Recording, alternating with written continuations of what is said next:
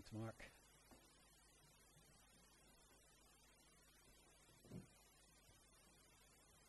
And good morning to everyone.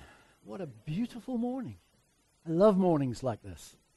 I know we can't guarantee this every morning.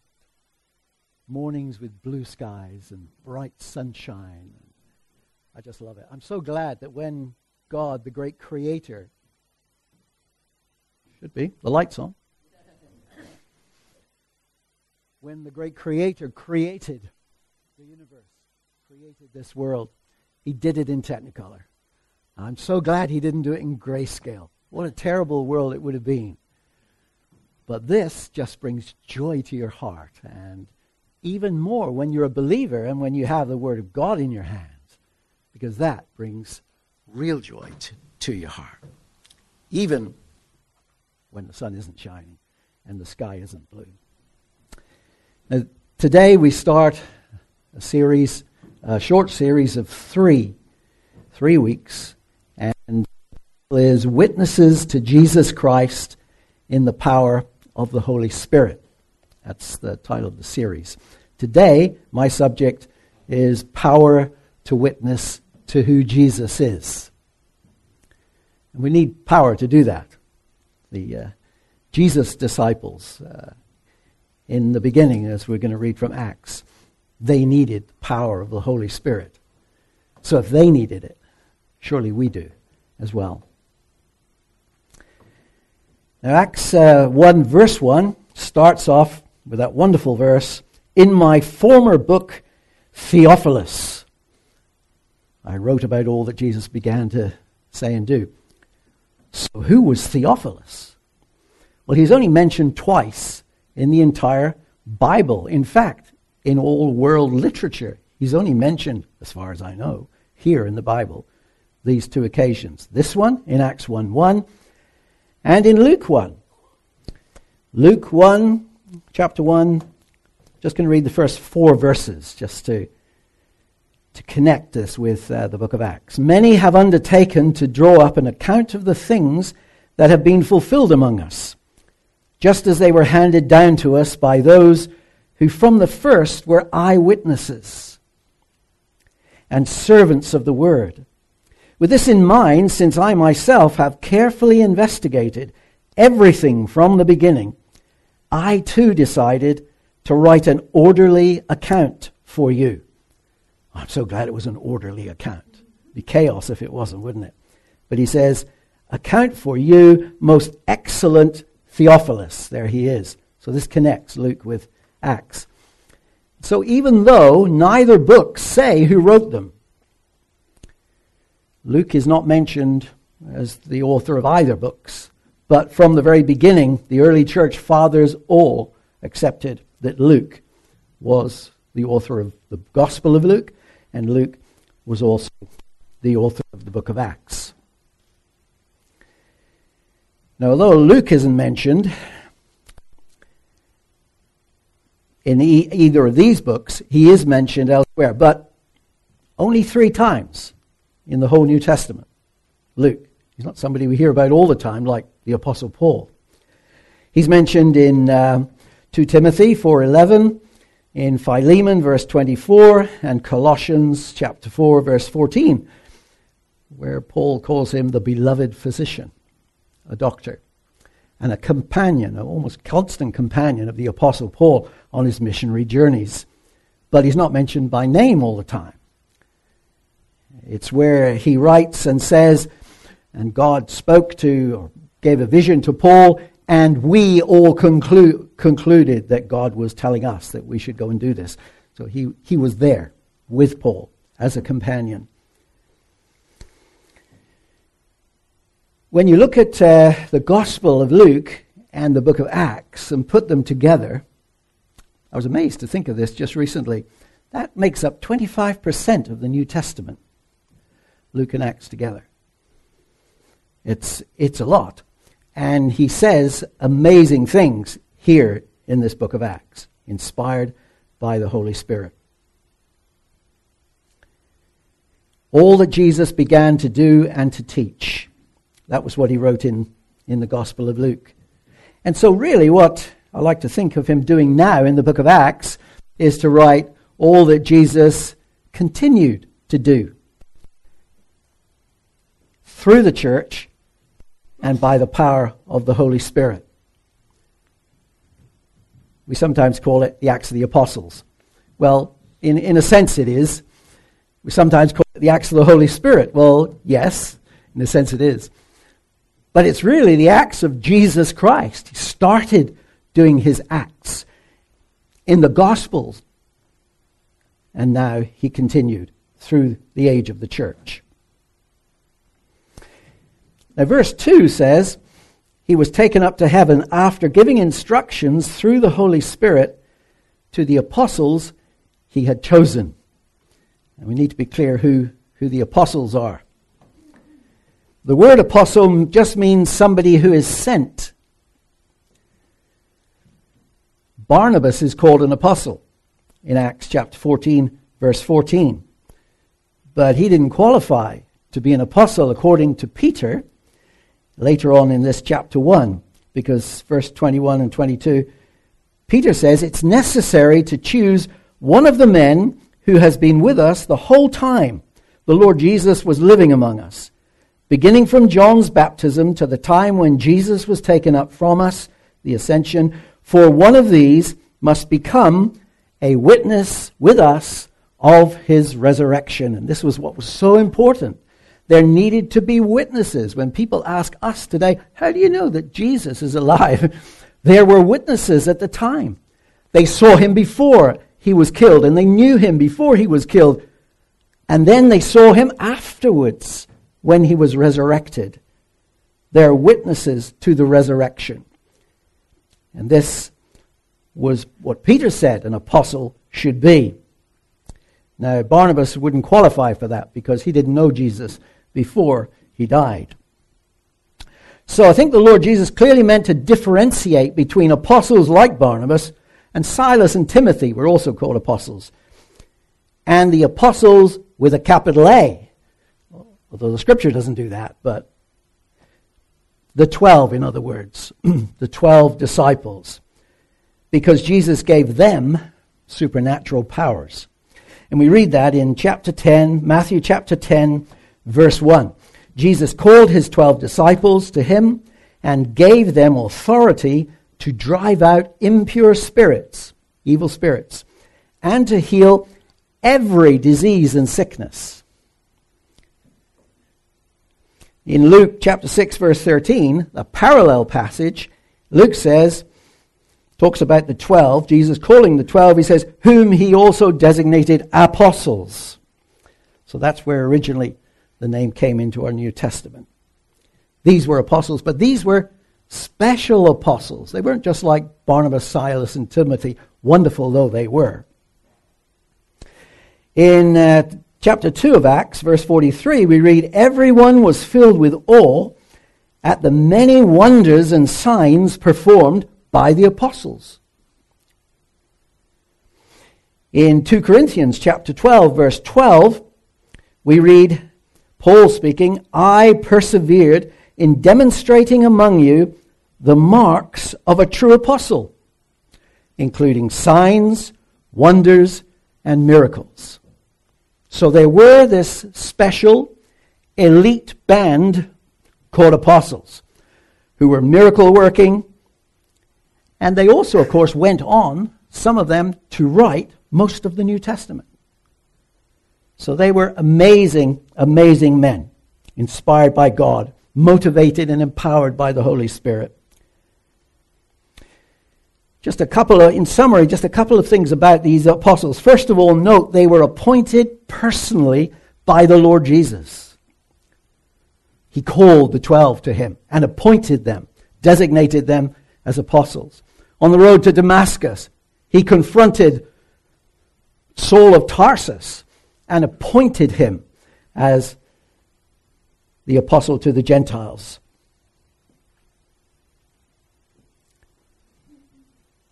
And they were witnesses to the resurrection. The second thing I like, that was just like a summary, uh, an introduction, but we need to see that The book of Acts is a transition book. It's a strange time of history. The Old Testament has been closed. The New Testament is beginning. And so there's this transition time. And the book of Acts is a historical narrative. That's what the writers call it. In other words, it's a true story of the past.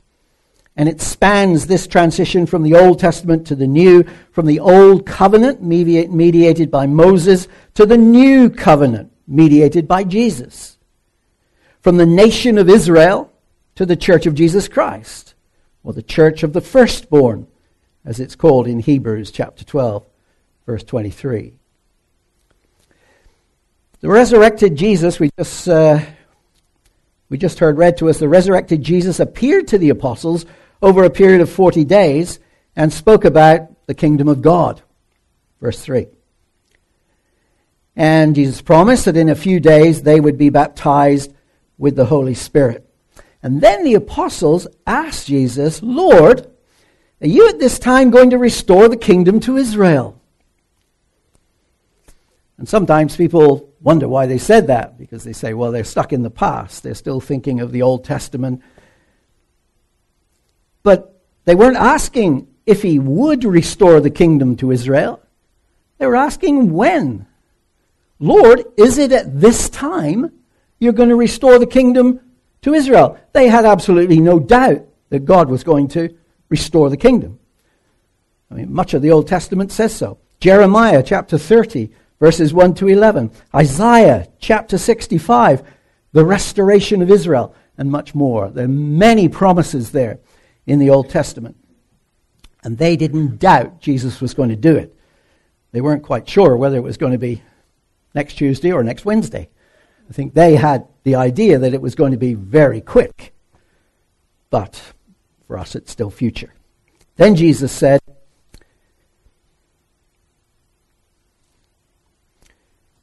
You will receive power. First of all, he said, Don't worry about timing. That's my paraphrase. He didn't say to them, No, you got all this wrong. This is not going to happen. He just said, Don't worry about that now. That's not important to you now. Timing, you leave in God's hands because He decides timing. But you will receive power when the Holy Spirit comes on you. The Greek word power is dunamis, and we get our English word dynamite from it. So, this is the sort of explosive power that Jesus was talking about. You will receive explosive power when the Holy Spirit comes on you, and you will be my witnesses. Now, this really jerked them into the present because they've been thinking of the past. They've been thinking of, uh, well, we really long for the days of Solomon and uh, the days of King David when Israel was the very center of the world. And then he go, carries on to say, And you will be my witnesses in Jerusalem and in all Judea and Samaria and to the ends of the earth. And the Greek word for witnesses, interestingly, is martyrs. He said, and I will give you, when the Holy Spirit comes on you, you will be my martyrs in Jerusalem and in all Judea and Samaria and to the ends of the earth. And believers are still being martyred even today, 2,000 years later. Then in verses 9 to 11, we have this interesting passage. After he said this, he was taken up before their very eyes, and a cloud hid him from their sight. They were looking intently up into the sky as he was going, when suddenly two men dressed in white stood beside them, presumably angels, although it doesn't say so. The Greek word angelos means messenger. That's what the angels are messengers. And they had a message. The message was Men of Galilee, why do you stand here looking into the sky? This same Jesus who has been taken from you into heaven will come back in the same way you have seen him go into heaven. The Apostle Paul writes to Timothy in uh, 2 Timothy 4 8, Now there is in store for me the crown of righteousness which the Lord, the righteous judge, will award to me on that day, and not only to me, but also to all who have longed for his appearing. I mean, the, the apostles, they were, they'd been with Jesus one moment, and then he was taken up into the sky, and they're standing looking up, wondering what's going to happen. Is he going to fall back down again? And Paul says, not only to me, but to all, also to those who have longed for his appearing. Do you long for his appearing? I do. As I look around this world that we're in, and it's a wonderful world, as I've already said, but it's been messed up by men. Well, and women as well, I suppose, but it's been so messed up. And there is so much hatred and so much war and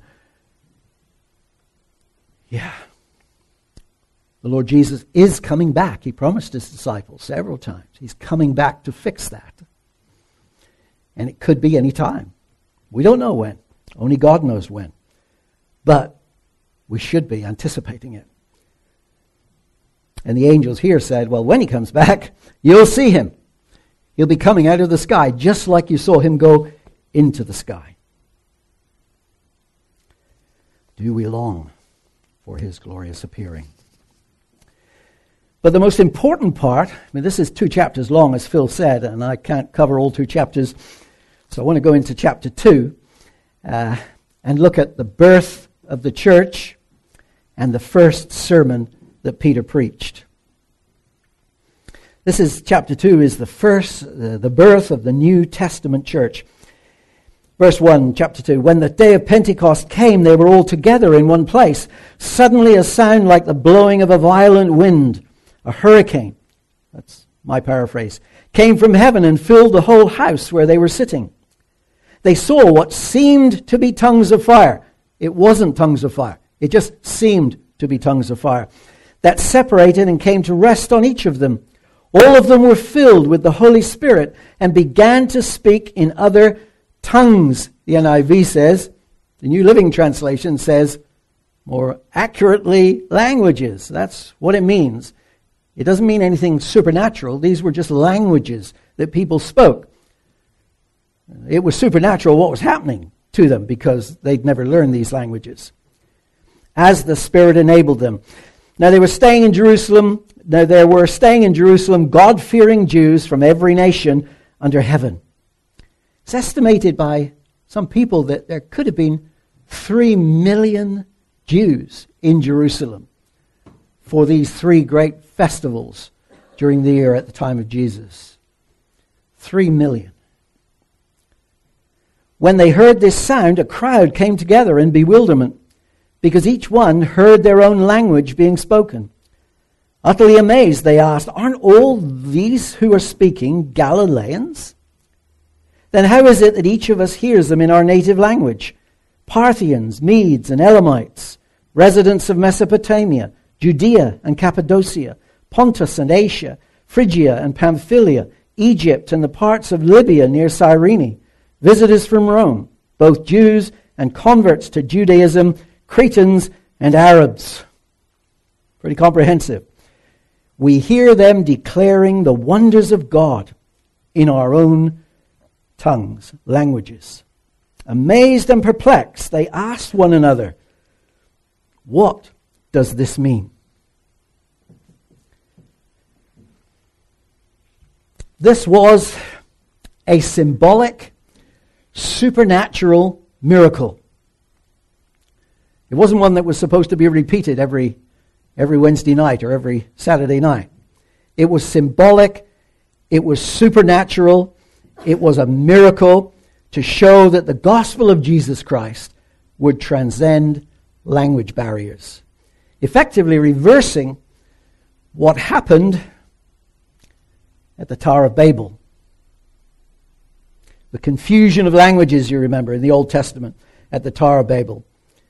That brought divisions. It split people up and sent them all around the world, and from that we got the nations. In Acts chapter 8, there was a symbolic extending of the church to include Samaritans. In Acts chapter 10, another extension to include Gentiles. And in Acts chapter 19, in Ephesus, the disciples of John the Baptist who had not heard the preaching of Jesus were included in the church. So it started on the day of Pentecost with Jews. They were all Jews. Three million maybe of them. But they were all Jews or Jewish proselytes. And then Samaritans joined the new church. And then Gentiles joined the new church. And then the disciples of John who knew, who knew about the Messiah but did not know that Jesus was the Messiah. They were included in the church. So the new church was born, and it was comprehensive. Immediately, the apostles began evangelism, what we heard last Sunday here. Evangelism and evangelists. Immediately they began. Verse 20 Verse 14 Then Peter stood up with the eleven, raised his voice, and addressed the crowd, and started to preach to them. Verse 22 Fellow Israelites, listen to this. Jesus of Nazareth was a man accredited by God to you by miracles, wonders, and signs, which God did among you through him. As you yourselves know, this man was handed over to you by God's deliberate plan and foreknowledge, and you, with the help of wicked men, put him to death by nailing him to the cross. And then verse 30, 32 God has raised this Jesus to life, and we are all witnesses. And then verse 36 Therefore, let all Israel be assured of this God has made this Jesus, whom you crucified, both Lord and Messiah. Messiah, Hebrew, Christ, Greek. So this was his sermon. It wasn't a complicated sermon, was it? It was easy for the people to understand, and they did understand. And look at their reaction. Verse 37 When the people heard this, they were cut to the heart. They were convicted and said to Peter and the other apostles, Brothers, what shall we do? They were cut to the heart. Verse 38 Peter replied, and here's the essence, the kernel, really, of his sermon. Peter replied, Repent and be baptized, every one of you, in the name of Jesus Christ, for the forgiveness of your sins, and you will receive the gift of the Holy Spirit. Now, notice it's not a, an easy believer sermon. There are a lot of easy believer sermon these days, you know. Don't worry too much. Just, you believe that Jesus existed? You believe he died for your sins? Sign here on this sheet and you're okay. You can go and sit in the back of the church and that's you done. Uh, that wasn't the way Jesus preached to the people of his day, and that wasn't the way Peter and the apostles did. Sin, repentance, and lordship are mentioned, but in so many sermons today, they're not. We just try to make it too easy for people who we think want to become Christians. They were convicted when they understood what they had done. Do we understand what we've done? They had sinned. We have sinned. Do we understand what that is? An affront to Almighty God, an affront to our Creator. We have sinned not against people around us, we have sinned against God Almighty. Such that He had to send His one and only Son into the world to sort it out by dying on the cross. It was that important to God. Sin is so serious to God, even though we may not see it as that serious ourselves sometimes. Now, repent doesn't just mean be sorry, it means to turn your life around. It means to be sorry, yes, but then turn yourself around and go in a different direction. Don't carry on doing that. And be baptized The repentance is an inward thing, nobody sees it. But baptism, that's what everybody sees. It's symbolic to show what has happened, that God has changed our hearts. And he goes on to say, with many other words, he warned them and he pleaded with them. He warned them because they were not going to get away with their sins, just as people in this world are not going to get away with their sins. They may not get much in the way of punishment in our courts these days, but there is a court coming in heaven, and they will all, all sinners will be punished by God, a righteous God. Nobody gets away with sin. Unless those sins have been covered by the blood of Jesus unless Jesus has brought forgiveness. Well, we're told the last verse here, verse 41, about 3,000 people accepted Peter's message and were baptized and added to the church that day. Was this an example, perhaps, of uh, the disciples, the apostles, doing greater things than Jesus? We read that in the Gospels. Sometimes people wonder what that meant, but but Jesus, I don't think Jesus ever had a crowd of 3,000 people coming to follow him, coming to faith. Oh, people came to get food from him. Yes, they saw him as a social security ticket in those days because there was no government social security. But did 3,000 believe? I, I don't think so. In fact, when he demanded total commitment, like take up your cross daily and follow me, we read in John chapter 6, verse 66 From this time, many of his disciples turned back and no longer followed him. The cost was too great. There was the story of the rich young ruler. He came to Jesus, and Jesus said to him, Go and sell everything you've got and give it to the poor. He turned away, sad, because he was very wealthy. The cost was too great. And notice with these 3,000 that came to faith, there is no mention of supernatural symbolism here. Nothing supernatural happened to them. They believed, they repented, and they were baptized, establishing the pattern for the New Testament church. And that's what we have today. If people want to become Christians, they must believe and receive Jesus by faith and then that's what happens in their hearts. And then they're baptized to show everyone symbolically that they've been cleansed. Now, we may not be witnesses to vast crowds of people, people like Peter, but we must be ready, ready to witness to the individual. Every crowd is made up of individuals. There were times in Britain's past when large crowds of people did come to faith. And preachers preached to large crowds of, uh, of people. Not today. But every crowd is made up of individuals. Individuals ready for us to meet them. Are we ready to do that and be witnesses just as Peter did?